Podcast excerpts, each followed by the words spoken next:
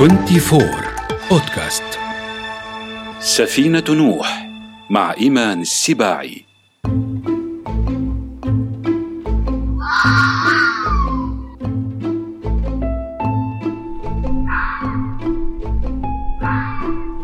خرجت جماعة من الثعالب تبحث عن طعام فوجدوا جثة جمل ضخم.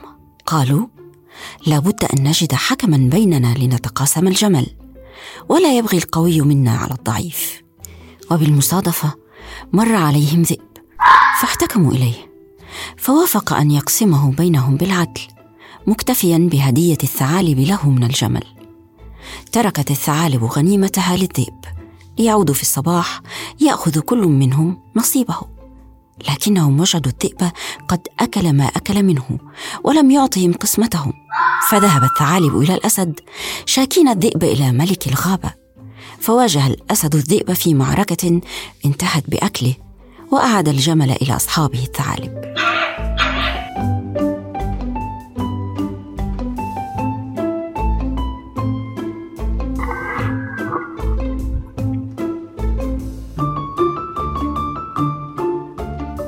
مرحبا يا أصدقائي. هذا بودكاست سفينة نوح من 24 وأنا إيمان السباعي. أوفقكم الرأي. هذه الحكاية التي حكيتها لكم باختصار وهي من حكايات ألف ليلة وليلة.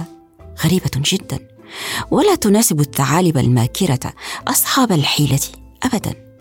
لكنها توافق رأي العالم الفرنسي جورج دوبوفون في كتابه التاريخ الطبيعي. الذي قارن فيه بين الذئب والثعلب. فوجد الذئب فظا وجبانا كأمثاله من الحيوانات المفترسة التي تقتل لتأكل فقط وهو يشبه الفلاح.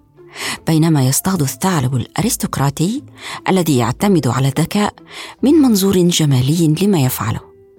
رأي بوفون من وجهة نظر طبقية غريبة تنحاز إلى الثعلب النبيل الارستقراطي وباستثنائه لم يكن رأي العلماء في الثعلب جيدا.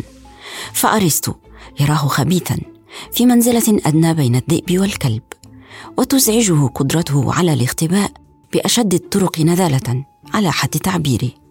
وربما للمرة الأولى يتفق الرأي العلمي مع بعض المعتقدات الشعبية عن حيوان ما. احتار العلماء في تصنيف الثعلب لاختلافات كبيرة بين أنواعه فرغم انتمائه إلى الكلبيات القارطة أي آكلة اللحوم والنباتات. تشبه بعض أنواع الثعالب في هيئتها وسلوكها السنوريات أو القططيات.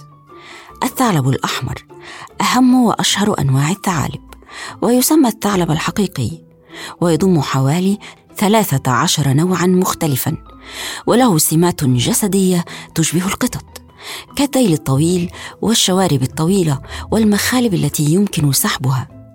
أكثر ما يميز الثعلب الأحمر رائحته القوية جدا. أما الثعلب الرمادي فلا يوجد بينه وبين الثعلب الأحمر أي صلة جينية تقريبا وليس له تلك الرائحة القوية كما أنه يستطيع تسلق الأشجار. ووصفه عالم الطبيعة إرنست تومسون بأنه أقل مكرا من ابن عمه الثعلب الأحمر. فالرمادي مجرد قاطع طريق أما الأحمر فلص لص وخبيث وقاطع طريق سمعة عظيمة في عالم الإجرام ثعلب حقيقي صحيح لكن هل هناك ثعلب حقيقي وآخر زائف؟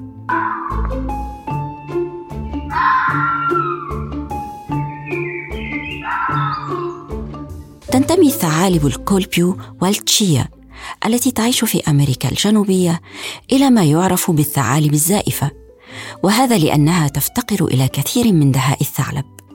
كما أنها تقترب من الإنسان ولا تعامله بحذر. وقد أصبح ثعلب الكولبيو عبرة بين الثعالب. بعد أن استطاع صاحب نظرية التطور داروين أن يقترب منه ويقتله بضربة على رأسه ليستطيع دراسته.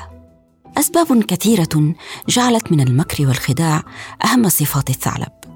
منها طريقته في صيد فرائسه. فيتماوت الثعلب نافخا جسده كجثة لتقترب منه الفريسه كما أن لبيته وهو جحر تحت الأرض مداخل ومخارج عديدة تجعل العثور عليه مستحيلا. ويسرق الثعلب الدواجن والحيوانات المنزلية بمهارة اللصوص ذوي الخبرة فلا يقبض عليه. وهذا السبب الأخير جعل العداء بينه وبين البشر لا يسبقه فيه حيوان آخر. حتى إن بعض الدول رصدت مكافآت لقتله مثل أستراليا وإنجلترا التي كانت مهد رياضة صيد الثعالب العنيفة جدا. فتستخدم فيها كلاب الصيد التي تربى خصوصا لهذا الغرض وتتمرن على قتل الثعالب لأنه وربما ستندهشون من هذا لا يوجد عداء طبيعي بين الكلب والثعلب. في هذه الرياضة تمزق الكلاب الثعالب وتوزع أعضاؤها كالرأس والذيل الذي يميز الثعلب على الجماهير. وقد صدر قرار من البرلمان البريطاني بوقف صيد الثعالب باستخدام كلاب الصيد عام 2005 وبدلا من صيدها للمتعة والانتقام اصطاد الإنسان الثعالب من أجل فرائها الذي كان علامة للأناقة في القرن التاسع عشر وحتى القرن العشرين. ومن الملكة جوزفين زوجة نابليون حتى جميلة هوليوود مارلين مونرو. لم توجد امرأة لم ترتدي فرو الثعلب علامة الثراء والأناقة. هل سمعتم من قبل عن مزارع الثعالب؟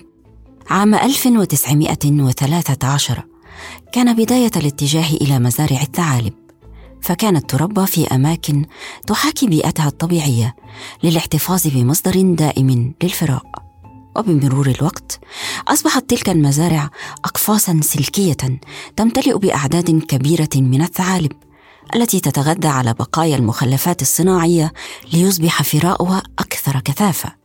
وعندما تكمل عشرة أشهر تقتل بطرق وحشية ثم تسلخ من أجل الفراء الذي فقد رواجه بمرور الوقت.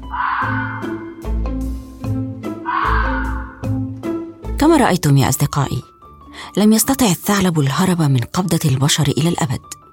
لكنه ظل محتفظا بطبيعته كحيوان ذكي وقوي يتحدى الإنسان الذي لم يستطع ترويضه كليا رغم محاولاته.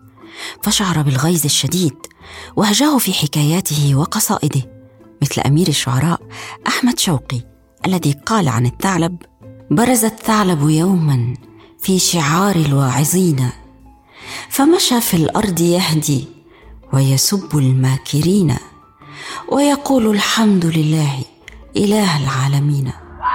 لكن الديك الذكي في قصيدة شوقي يكشف الثعلب فهو خير من يعرفه وينصحنا ألا نصدقه معلنا مخطئ من ظن يوما أن للثعلب دينا.